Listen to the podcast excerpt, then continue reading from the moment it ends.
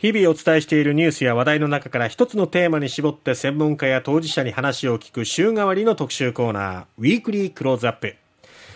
先月16日博多駅前の路上で会社員の女性が元交際相手の男に殺害される事件がありました、はい、その事件の引き金になったストーカーについて今週は考えていきたいと思います、はい、福岡県警によると一昨年の1年間に受理されたストーカーに関する相談は1471件に上り3年連続で全国最多となっているんですね、はい、今日と明日はこのストーカーの加害者そして被害者の心理についてこの方に話を聞きます。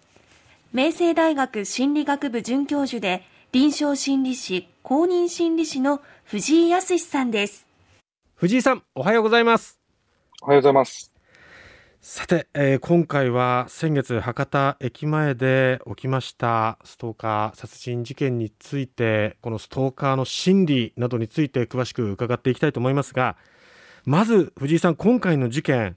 臨床心理士としてどのように受け止められましたか？またこういう悲しい事件が起こってしまったなというのがまずは第一印象なんですけれども、ええ、まあ、今回、えー、まあ様々な報道ですね、あるいは捜査の中で上がってきている、まあ、容疑者の情報を見ると、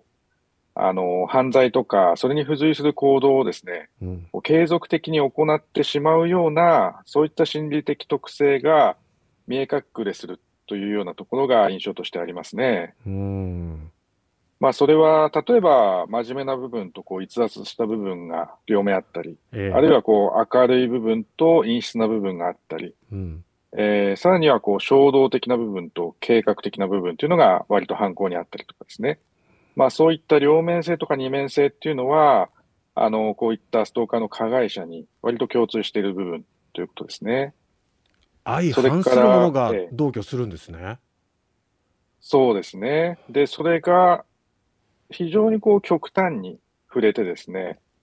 で、その極端に触れた部分で、まあ犯行行動、言動に結びつくというようなことが、まあ一般的かなと思いますね。恋愛などで悩んでいることっていうのが、なかなかやっぱり打ち明けにくい、人に相談しにくいっていうことも影響するものなんですか？そうですね。やはり、まあ恋愛の悩みっていうのは、すごくこうプライベートな部分ですからね。あの、雑談がってら、例えば友達に今こういう人とお付き合いしてるとかっていうことはお話しするにしても、そのネガティブな部分とか、根幹の部分っていうのは、こう、誰にも話さないでいる人って結構多いですよね。うん、で、そんな中で、やっぱりこう、好きな気持ちがあれば、相手のことをやはりポジティブに捉えたいっていう、まあそういう欲求は誰しもあるものですから、はい、まあその中で、この人が、まあストーカー気質があるかもとか、あの将来的にこう、加害行為をしてくる可能性があるかもっていうふうなことを見極めるのはもう極めて難しいですよね。あの今回の事件では博多駅前という、まあ、人通りも多いところでの犯行だったわけなんですが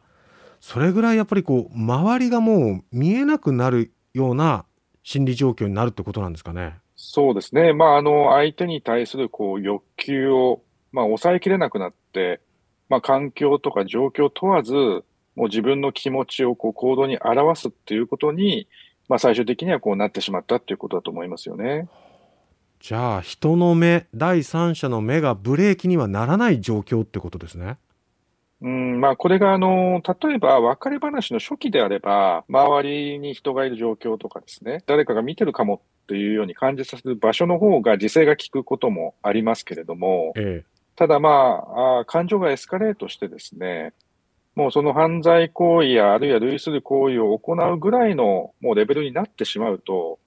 まあ、それはどこであっても、やはりその行動が起きてしまうということになりますね。あの藤井先生は多くのストーカーの被害者そして加害者のカウンセリングも行ってきたと伺っておりますがその経験に基づいてストーカーリスクを見極めるチェックリストというのを作成しているんですよね。まあ、様々な人のお話を伺ってですね、まあ、ストーカー加害者の特性というのは共通したものがあるというふうに思いますね。ちょっと今、あの、聞いていただきながら、あの、自分のパートナーに当てはまる部分があるかどうかっていうのを、ええ考えてみていただきたいなというふうに思いますね。はい。まず一つはですね、えー、恋人に対して、まあ、激高ですね。まあ、怒るっていう感情ですね。えー、それと弱音とか謝罪っていうのをこう日々繰り返すというこことですね。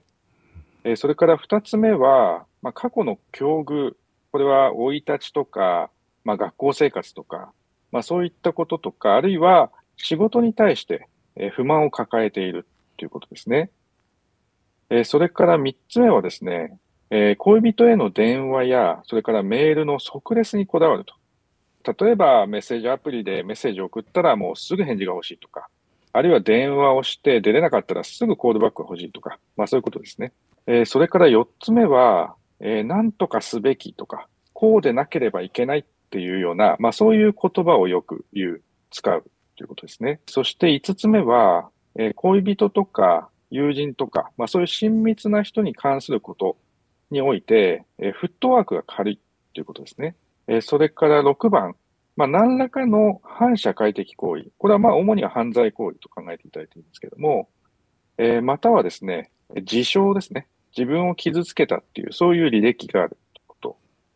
えー、それから最後7つ目は、普段こう見ていてですね、驚くほどの強い意志とか、あるいはこう計画性を感じる時があるっていう、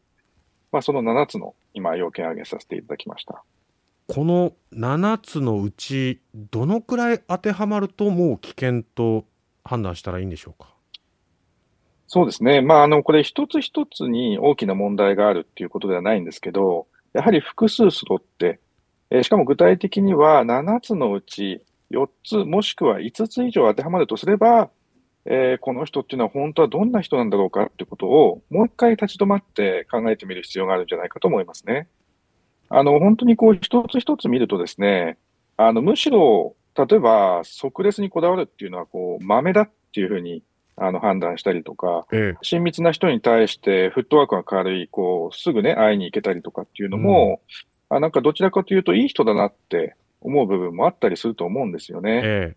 ただ、それがこう、今のリストの中で、いくつかの要素が重なると、まあ、それっていうのは実は執着の強さだったりとか、あるいは思いがエスカレートしやすいっていう、そういうところに結びつく可能性がありますからね。ですから、ちょっと、まあ、いい部分だけを見てとか、あるいは、いい風に捉えるってことじゃなくて、他の人にも意見を聞いたりとかですね。あの、多面的にこう、人を見てみるっていうことも、時には必要じゃないかということですね。やっぱり加害者本人では自分がストーカー行為をしているってことに気づくのは難しいんですか？そうですね。この自覚っていうのが本当に難しいところなんですよね。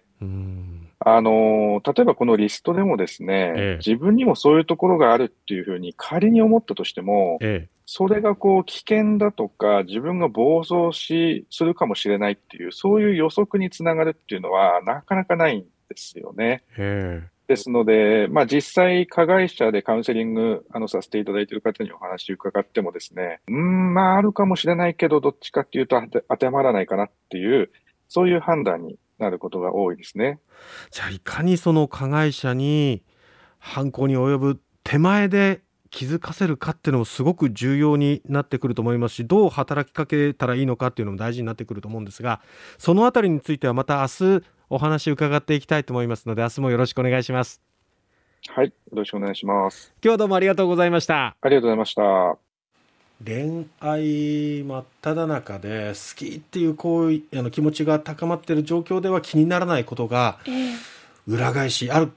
日を境にそれが全く裏返しになった時が怖いっていうこともね気をつけないといけない、ね、あるわけなんですよね。なのでいかに加害者にその犯行を呼ぶ手前で気づかせるかというのが大事になってくるということで明日またそのあたりについてはお届けしたいと思います。明星大学心理学部准教授で臨床心理士の藤井康さんに話を聞きました